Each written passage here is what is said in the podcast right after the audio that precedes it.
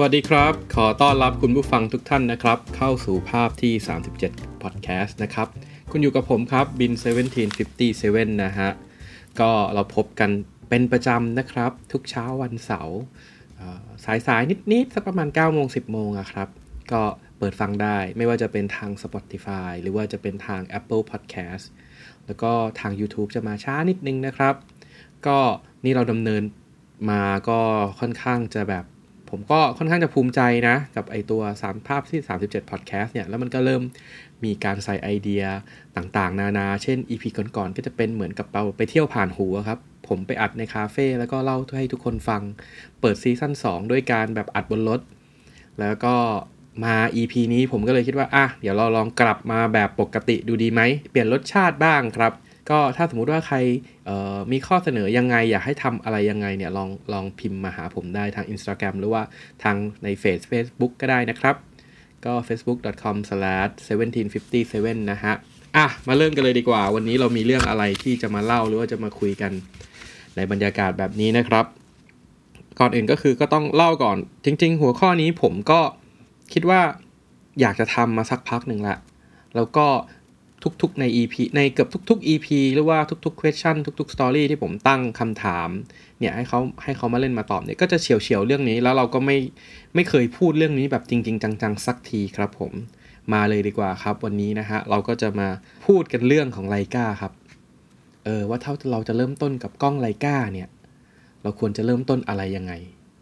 เพราะว่า Leica เนี่ยมันดูเป็นเหมือนกับแบบไกลเกินเอื้อมสำหรับหลายๆคนหรือเปล่าอันนี้ไม่แน่ใจนะครับดูเหมือนแบบว่าเป็นกล้องที่แพงเป็นกล้องที่ราคาสูงเป็นกล้องที่ทำให้ดูไฮโซเป็นกล้องที่แบบสุดยอดของกล้องอะไรอย่างนี้หรือเปล่าก่อนอื่นผมขออธิบายง่ายๆก่อนนะครับ Leica ถ้าสมมติว่าเป็น Leica M นะครับไม่ใช่ Leica ที่เป็นกล้อง Compact เนี่ยก็อยากจะใช้ Leica M เนี่ยคือ Leica เนี่ยต้องเล่าก่อนว่าก็ทำกล้องหลากหลายประเภทไม่ว่าจะเป็นกล้องดิจิตอลกล้องวิดีโอเมื่อก่อนก็น่าจะเคยทำนะครับแล้วก็ธุรกิจของเขาก็จะทำกล้องต่างๆนานารวมไปถึงกล้องทางการแพทย์ Leica ก็ทำมีหลายภาคส่วนมากเลยครับแต่ถ้าสำหรับ Household หรือว่าสำหรับคนทั่วไปที่ใช้เนี่ยก็น่าจะเป็นกล้อง Compact กับกล้องLens Finder แล้วก็กล้อง Single Lens Reflex หรือว่า SLR ฮะซึ่งก็มีทั้งฟิล์มและดิจิตอลแต่ถ้ากำลังฮิตหรือว่าได้รับความนิยมหรือว่าตัวสร้างชื่อของ Leica จริงๆก็คือ Leica M6 ครับก็เป็นกล้องระบบ Lens Finder เพราะฉะนั้นผมจะพาคุณผู้ฟังเจาะลึกเข้าไปในตัวของเรื่องกล้อง Lens Finder เลยแล้วกันว่าถ้าอยากจะเริ่มต้นกับ Leica M เนี่ยควรจะเริ่มต้นอะไรยังไงดีครับผมก็มาพูดกันถึงว่ามันเป็นสุดยอดกล้องมันเป็นกล้องที่ดีที่สุดจริงๆหรือเปล่าอันนี้ผมต้องบอกตรงๆนะครับว่าดีของแต่ละคนเนี่ยไม่เหมือนกันแพงที่สุดไหมอันนี้ผมก็ว่าก็จะมีกล้องประเภทอื่นๆที่เป็น limited edition ที่แพงกว่า Leica ก็มีนะครับเอาเป็นว่ามันภาพลักษณ์มันแบรนด์มันทำให้ดูแพงดูอะไรอย่างเงี้ยฮะแต่ถ้าถามว่าเป็นกล้องที่ดีที่สุดไหมผมคิดว่าแล้วแต่ความชอบครับของแต่ละคนครับเพราะว่ามันเป็นกล้องระบบ Lens Finder อย่างเงี้ยมันไม่มีออโต้โฟกัสนะฮะคุณจะต้องหมุนมือเองทุกครั้งคนที่ใช้กล้อง Leica M เนี่ยถ้าจะประสบความสำเร็จคือใช้มันมีความสุขและสนุกนะฮะผมแนะนำว่าต้องถ่ายไปประมาณสัก 10-20 ม้วนนะครับแล้วก็ค่อยๆทำความเข้าใจระบบกล้องของมันไม่ใช่กล้องที่เราซื้อมาแล้วปุ๊บเรากดถ่ายแล้วจะสวยเลยอันนี้ไม่ใช่นะครับสำหรับ Leica เราต้องเรียนรู้และศึกษามันอีกเป็นไงยากไหมแพงก็แพงแถมแม่งต้องแบบมานั่งเรียนรู้ศึกษาแล้วก็ฝึกการควบคุมการใช้งานของมันอีกแต่โดยรวมแล้วเนี่ยผมว่ามันเป็นกล้องที่มีเสน่ห์มากครับถ้าจะให้ผมฟันธงว่า Leica เป็นกล้องที่ดีที่สุดไหมผมว่ามันเป็นกล้องที่มีเสน่ห์ที่สุดดีกว่าเพราะด้วยรูปร่างหน้าตาการดีไซน์ของมันนี่ก็แบบไม่เปลี่ยนเลยอะครับแทบจะไม่เปลี่ยนก็จะเป็นอะไรแบบเดิมๆอย่างนั้นสำหรับ Leica M นะครับถ้าถามว่าเลนส์ Leica ดีที่สุดไหมอันนี้ผมว่าผมชอบที่สุดนะผมพูดอย่างนี้ดีกว่าว่าผมชอบที่สุดดีที่สุดไหมเนี่ยแล้วแต่คนชอบเลยแต่ผมว่ามันเป็นเลนส์ที่เล็กแล้วก็คมมากถ้าเปรียบเทียบไซส์กับความคมนี้ผมว่าน่าจะเป็นเลนส์ที่ผมว่าดีที่สุดอะตัวไม่ใหญ่มากแล้วก็คมมากคือพกพาสะดวกครับมันเป็นเหมือนแบบ everyday camera ของเราได้เลยเราพกไปไหนมาไหนได้ถ้าสมมุติว่าอันนี้อาจจะป้ายยาวเบาถ้าคุณใช้ Leica M เนี่ยคุณจะมีความรู้สึกอยากจะพกกล้องไปทุกที่เพราะน้ำหนักมันไม่เบาไม่หนัก มันเบาแล้วตัวมันก็เล็กใส่ไปในกระเป๋าอะไรก็ได้แต่สมัยนี้ก็มีกล้องตัวเล็กเยอะแยะแล้วนะครับแต่ถ้าเราพูดถึงไลค์กล้องฟิล์มที่เป็นเลนส์ไฟเดอร์เนี่ยไลก้าก็ยังถือว่าเป็นตัวเล็กอยู่ที่แบบเปลี่ยนเลนส์ได้นะทีนี้เราก็ต้องมาทำความเข้าใจระบบการทำงานของกล้องเลนส์ไฟเดอร์กันครับกล้องประเภทนี้คนใช้จะต้องใช้จินตนาการนิดนึงครับผมอธิบายง่ายๆเลยเลนส์ไฟเดอร์ถ้าสมมุติว่าคุณเอามือปิดหน้าเลนส์แล้วคุณมองลงไปในช่องมองภาพเนี่ยคุณจะไม่เห็นว่าภาพมืดถ้าเอามือปิดหน้าเลนส์นะถ้าสมมติว่าคุณลืมเปิดฝาเลนส์เนี่ยแล้วคุณตาไปส่องในช่องมองภาพเนี่ยไลก้าก็ยังมองเห็นอยู่นะครับเพราะมันเป็นระบบเลนส์ไฟเดอร์คือมันเป็นระบบหาระยะคือสร้างภาพเสมือนครับผมชอบตรงนี้แหละครับที่กลไกของมันก็คือว่าอธิบายง่ายๆหมายความว่าสิ่งที่เรากำลังมองในช่องมองภาพอ่ะคือสิ่งที่กล้องสร้างว่าอันนี้คือภาพเสมือนที่จะเกิดขึ้นลงบนฟิล์มแล้วแบบมันดีไซน์กลไกยังไงให้มันพอดีให้มันตรงกันเหมือนกับภาพที่มันจะเกิดขึ้นบนฟิล์มได้อ่ะเจ๋งไหมล่ะ2คือกล้องไลกาเนี่ยถ้ามองเข้าไปในช่องมองภาพเนี่ยเราจะเห็นทุกอย่างเป็นปกตินะครับแล้วก็จะมีโฟกัสตรงกลางนิดนึงนอกนั้นเราจะไม่เห็นความเบลอของโบเก้หรือว่าความเป็นแฟลร์ที่เราถ่ายมาต่างๆนานาเนี่ยแล้วภาพมันได้มาเป็นแฟลร์หน้าชัดหลังเบลอเนี่ยในช่องมองภาพของไลกามองไม่เห็นนะครับผมว่า EP นี้ก็น่าสนุกนะคนได้เรียนรู้จะได้เรียนรู้กันไปว่าไลกามันทำงานยังไงมันหน้าชัดหลังเบลอมันมองไม่เห็นนะครับผมก็เลยบอกว่ามันเป็นกล้องที่ต้องใช้จินตนาการนิดนึงครับผมทีนี้เราก็มาต่อกันเลยดีกว่าเพราะว่าผมคิดว่าคนฟัง EP เนี้ยน่าจะเป็นคนฟังแบบทั่วๆไปแบบที่เริ่มสนใจไลกาและเป็นกลุ่มผู้ฟังส่วนใหญ่ของผมด้วยผมก็ลงลึกตัวเฉพาะเลนส์ไฟเดอร์ประมาณนี้แล้วกันอีกเรื่องนึงอยากจะแนะนำเลนส์ไฟเดอร์ก็คือเลนส์ไฟเดอร์เนี่ยเลนส์กับกล้องเนี่ยต้องแมทกันนะครับกล้องบางตัวใช้เลนส์ตัวนี้ได้ใช้เลนส์ตัวนี้ไม่ได้อันนี้ต้องศึกษาไปตามรุ่นย่อยๆเนาะทีนี้คำถามที่2ครับถ้าเราจะเริ่มต้นกับไลกาเนี่ยควรเริ่มฟิล์มหรือดิจิตอลดีอันนี้ก็แล้วแต่ความชอบแล้วแต่งบแล้วแต่ความสะดวกสบายถ้าเราเป็นคนที่อันนี้พูดถึงงบไม่จำกัดนะงบมาจำนวนหนึ่งสมมติไม่เกิน 200,000 บาทไม่เกินอะไรอย่างเงี้ยประมาณนี้ผมก็มันก็น่าจะได้อยู่นะเพราะว่าถ้าพูดกันตรงๆนะครับเลนส์ไลกาตัวหนึ่งก็น่าจะมีหลัก 3-4 หมื่นจนถึงแบบเป็นล้านก็มีนะครับก็แล้วแต่ความชอบแล้วแต่อะไรอย่างเงี้ยแต่ถ้าจะจัดเซตสักชุดนึงให้ได้ถ้าเป็นไลกา M นะครับมันก็พอไหวอยู่ทั้ง 200,000 หรือว่า 100,000 บาท 100,000 บาทอาจจะได้ไลกาฟิล์ม M6 ตัวหนึ่งกับเลนส์ตัวหนึ่งเริ่มต้นแล้วก็ถ้าเป็น 200,000 อาจจะได้กล้องดิจิตอลแล้วก็อาจจะได้เลนส์ด้วยแต่ถ้า 200,000 เนี่ยคุณอาจจะได้กล้องดิจิตอลกล้องฟิล์มแล้วก็เลนส์แบบดีๆเลยตัวนึงหรือ2ตัวที่สำคัญนะครับเลนส์นะครับทำให้ภาพมันเปลี่ยนนะฮะสำหรับกล้องดิจิตอลและฟิล์มนะครับถ้าจะลงทุนก็ลงทุนกับเลนส์ดีกว่าครับอันนี้แนะนำเพราะว่าเลนส์เนี่ยมันจะเปลี่ยนมุมมองของภาพให้เราทำให้เราได้ภาพแปลกๆมากขึ้นหรือว่าได้มุมมองใหม่ๆในการถ่ายภาพเพิ่มขึ้นจากการที่เราเปลี่ยนเลนส์นะครับทีนี้มาไปไกลละฟิล์มหรือดิจิตอลดีกว่ากันผมคิดว่าถ้าสมมุติว่า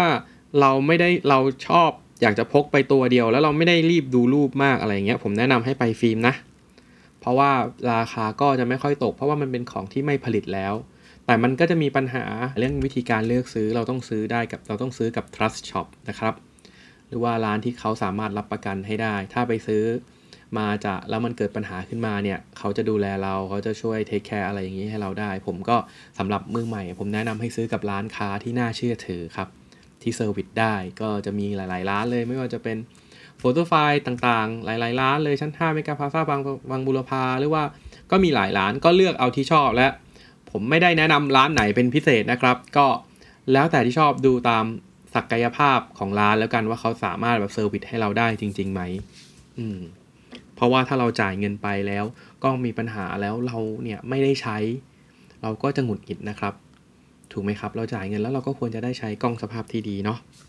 เรื่องราคาก็เป็นเรื่องของกลไกของตลาดเลยหลายๆคนชอบมาถามผมว่าเฮ้ยราคานี้ซื้อได้ไหมซื้อไม่ได้ไหมเอาจริงผมบอกตรงนี้เลยนะถ้าผมรู้ว่ามันถูกมันแพงเนี้ยเอาจริงๆตอนนี้ผมรวยแล้วผมก็ซื้อหมดแล้วถูกไหมครับเพราะฉะนั้นเนี่ยมันก็เป็นไปตามดีมานด์และซัพพลายของตลาดอันไหนที่คนต้องการเยอะราคาก็จะสูงไปราคาก็จะสูงอันไหนที่คนไม่ต้องการราคาก็จะต่ำหน่อยนะครับก็พูดออกไปไกลเลย ก็ถ้าให้ผมแนะนำผมแนะนำฟิล์มนะแต่ถ้างบ 1-2 แสนบาทเนี่ยได้ทั้งดิจิตอลและฟิล์มเลยเพราะอะไรถึงผมแนะนำฟิล์มเพราะว่าถ้าเป็นกล้องดิจิตอลเนี่ยราคามันจะตกลงเรื่อยๆครับมันอารมณ์เหมือนโทรศัพท์ iPhone นะฮะนึกออกไหมครับเดี๋ยวมันก็มีรุ่นใหม่ออกมาแต่มันก็ Leica จะออกรุ่นใหม่ประมาณ 4-5 ปีครั้งหนึ่งอย่างเงี้ยเราก็ใช้ให้มันคุ้มก่อนแล้วเราก็ค่อยเปลี่ยนก็ได้รุ่นใหม่มันก็จะออกมาเรื่อยๆครับผมแต่ว่ามันก็ไม่ได้เร็วขนาดนั้นครับมันจะมีแบบ minor change เหมือนรถยนต์อะไรอย่างเงี้ยฮะมันก็จะออกมาเพราะว่าถ้าสมมติว่าซื้อกล้องดิจิตอลไปเนี่ยแต่ถ้าถามว่ากล้องดิจิตอล Leica ดีไหมผมก็ว่าดีนะผมว่าดีที่ผมว่าสำหรับผมว่ามันดีที่สุดเลยอะสีมันดีมากระบบมันดีมากคือต้องลองใช้อะครับถ้าไม่ลองใช้ก็ไม่รู้มันอาจจะแบบโบราณหน่อยแต่ผมรู้สึกว่าฟังก์ชันที่มันให้มาในกล้องดิจิตอลเนี่ยคือครบและเพียงพอสำหรับใช้นะสำหรับการใช้นะครับถ้าเป็นตัว Leica M10P นะฮะตัวล่าสุดอย่างเงี้ยหรือว่า Leica M10 เนี่ยผมว่าตัวเนี้ยคือ practical แล้วก็ตอบโจทย์แต่ว่ามันจะมีเรื่องของราคาที่มันตกลงอย่างรวดเร็วนะครับอย่างบางทีเราซื้อมา 200,000 กว่าบาทเนี่ยใช้ไปปี2ปีอาจจะลดราคาอาจจะลดลงมาเหลือครึ่งนึงหรือบางทีก็ถูกกว่านั้นอะไรเงี้ยเพราะ Leica เปิดตัวมาของใหม่ก็จะประมาณราคาเนี้ยครับ 200,000 ต้นๆอะไรอย่างเงี้ยฮะเหมือนกันเลยถ้าเป็นกล้องดิจิตอลและกล้องฟิล์มถ้าจะซื้อมือ2เนี่ยก็ต้องเลือกร้านที่รับประกันได้นะก็เราตัดสินใจดูแล้วกันว่าเราจะไปร้านไหนอะไรประมาณอย่างนี้อ่ะแล้วถ้าเลือกเป็นกล้องฟิล์มเนี่ยเราเอารุ่นไหนดี Leica M ก็จะมี M1 M2 M3 M4 M5 M6 M7 M8 จะเป็นดิจิตอลละหลังจาก8เป็นต้นไปก็จะเป็นดิจิตอลนะครับถ้าสำหรับผมเนี่ยมือใหม่เนี่ยผมแนะนำให้เลือก M6 หรือว่าเลือกกล้อง Leica ที่มีวัดแสงจะเป็นรุ่นไหนก็ได้ M6 คลาสสิกไม่คลาสสิก TTL Backpaint Limited Edition ก็คือได้หมดเลยเอาให้เลือกกล้องที่มีระบบวัดแสงดีกว่าผมแนะนำอย่างนี้ส่วนถ้าเป็นกล้องดิจิตอลเนี่ยแนะนำรุ่นไหนดีผมคิดว่า Leica M10 M10P M240 ก็ยังใช้ได้อยู่นะครับก็ถือว่าโอเคอยู่ก็ขึ้นอยู่กับสภาพแต่ว่าถ้าเป็นดิจิตอลสินค้ามันก็จะเสื่อมไปตามเวลาเนาะเซนเซอร์แบตเตอรี่นู่นนี่นั่นถ้าเป็นฟิล์มเนี่ยผมก็แนะนำ M6นะครับ Leica จะเรียงรุ่นจาก M3 M2 M1 M4 M5 M6 M7 แล้วก็ MP คือฟิล์มรุ่นสุดท้ายนะครับส่วนดิจิตอลเนี่ยผมก็จะแนะนำเป็น M240 M10 M10P ที่ไม่ได้นำ M9 เพราะว่ามันอาจจะเก่าเกินไปแล้วก็เรื่องการส่งซ่อมเซ็นเซอร์อาจจะไม่มีให้เปลี่ยนแล้วถ้าเกิดมันมีปัญหาอะไรอย่างเงี้ยฮะผมมองดูในระยะแบบยาวๆนะแต่ถ้าใครอยากลองหรือชอบเป็นคาแรคเตอร์ส่วนตัวก็ไม่มีปัญหาครับต้องพูดอย่างนี้ครับกล้อง Leica ทุกรุ่นแล้วก็ที่เป็น M นะครับเลนส์ไฟเดอร์นะครับทั้งดิจิตอลและฟิล์มเนี่ยมีคาแรคเตอร์เฉพาะตัวครับกล้องทุกตัวคือดีหมดเลยแล้วแต่ว่าเราชอบแบบไหนถ้าสมมุติว่าลองถามเพื่อนที่ใช้ Leica ดูเลนส์ระยะ50มิลเนี่ยบางคนมีเป็น 10-20 ตัวเลยครับเยอะแยะไปหมดเลยครับเพราะว่าแต่ละตัวเนี่ยมันให้คาแรคเตอร์แบบที่ไม่เหมือนกันจริงๆแบบรู้สึกได้เนาะอ่ะแนะนำกล้องไปแล้วเรามาแนะนำเลนส์ด้วยดีกว่าว่าเราจะเริ่มต้นกับเลนส์ตัวไหนดีถ้าสมมุติว่าต้องการใช้กล้อง Leica เนี่ยกล้องซื้อกล้องฟิล์ม Leica มาแล้วเนี่ยแล้วก็เลนส์ไฟเดอร์เนี่ยแล้วเราต้องเริ่มกับเลนส์ตัวไหนดีผมแนะนำให้เริ่มกับเลนส์ซัมมิครอนครับหรือว่าเลนส์ F2 เลนส์ทุกตัวที่มีรูรับแสง F2 เนี่ยก็น่าใช้หมดเลยครับและถือว่าเป็นรุ่นที่เรียกว่าคุ้มค่าคุ้มราคาของ Leica นะถ้าเทียบกับราคาแล้วก็ประสิทธิภาพคุณภาพเขาว่ากันอย่างนั้นหลายๆรีเสิร์ชในโลกก็เป็นอย่างนั้นนะครับว่ามันเป็นเลนส์ที่คุ้มค่าคุ้มราคามากครับจะเป็น 35 มม f2 ก็ได้หรือไม่จะเป็น 50 มม f2 ก็ได้ถ้าเป็น 50 มิลเนี่ยมันก็จะมีหลายรุ่น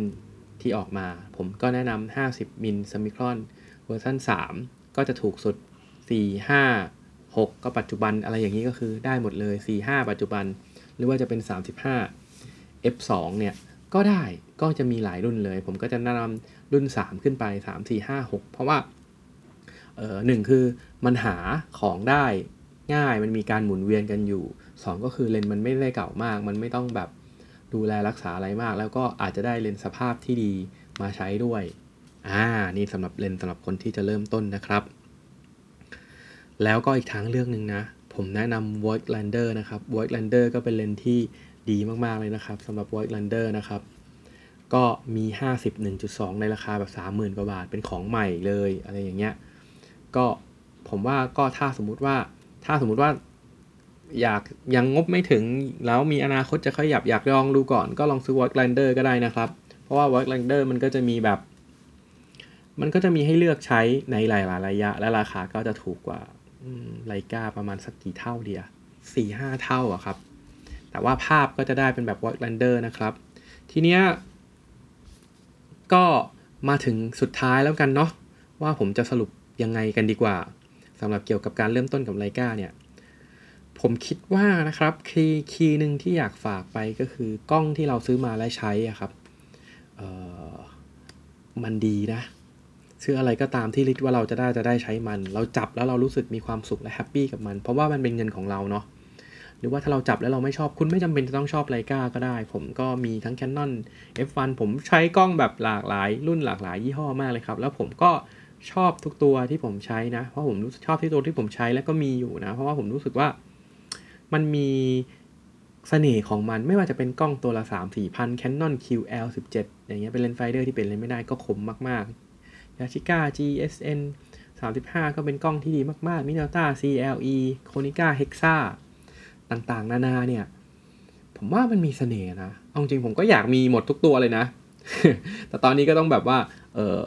คือผมเป็นคนที่แบบว่าบางทีเราเห็นมันอยู่เยอะๆแล้วก็บางทีก็ไม่ได้ใช้เรารู้สึกว่าแบบเฮ้ยแม่งไม่ได้ใช้อะเราอยากให้คนอื่นใช้มากกว่าบางทีเราก็ขายออกไปเป็นเหตุผลอย่างนั้นมากกว่าเราไม่อยากตั้งกล้องไว้แล้วมันไม่ได้ใช้งานอะมันควรจะถูกใช้งานบ้างเพราะไม่งั้นมันก็จะเสื่อมแล้วก็พังไปตามกาลเวลานะครับแต่ว่าถ้าสมมุติว่า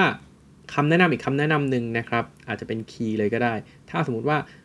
มีงบประมาณที่จำกัดแล้วจะเลือกว่าให้ใช้กล้องแบบเลนส์ไฟเดอร์เนี่ยที่เปลี่ยนเลนส์ได้เนี่ยถ้าเรามีงบจำกัดเนี่ยผมอยากแนะนำให้คุณผู้ฟังซื้อเลนส์ Leica ก่อนครับแล้วค่อยซื้อกล้องอาจจะใช้เลนส์ไฟเดอร์ยี่ห้ออื่นไปก็ได้ของ Voigtlander ก็จะมีแบบเบซ่าหลายๆรุ่นหรือว่า Konica Hexa ก็จะมีทางเลือกหลายๆทางเลือกให้สำหรับกล้องที่สามารถใช้เลนส์ Leica M ได้แบบที่มีวัดแสงนะไปก่อนแล้วงบถึงแล้วเราก็ค่อยเปลี่ยนแต่ถ้าสมมุติว่าเราเป็นคนแบบไม่อยากติดต่อซื้อขายอยากจะซื้อทีเดียวแล้วจบเป็นคนที่ใช้อะไรครั้งซื้อทีเดียวแล้วก็ใช้นานๆเนี่ยผมแนะนำให้ซื้อLeicaเลยครับกล้องLeicaแล้วก็เลนส์Leicaเลย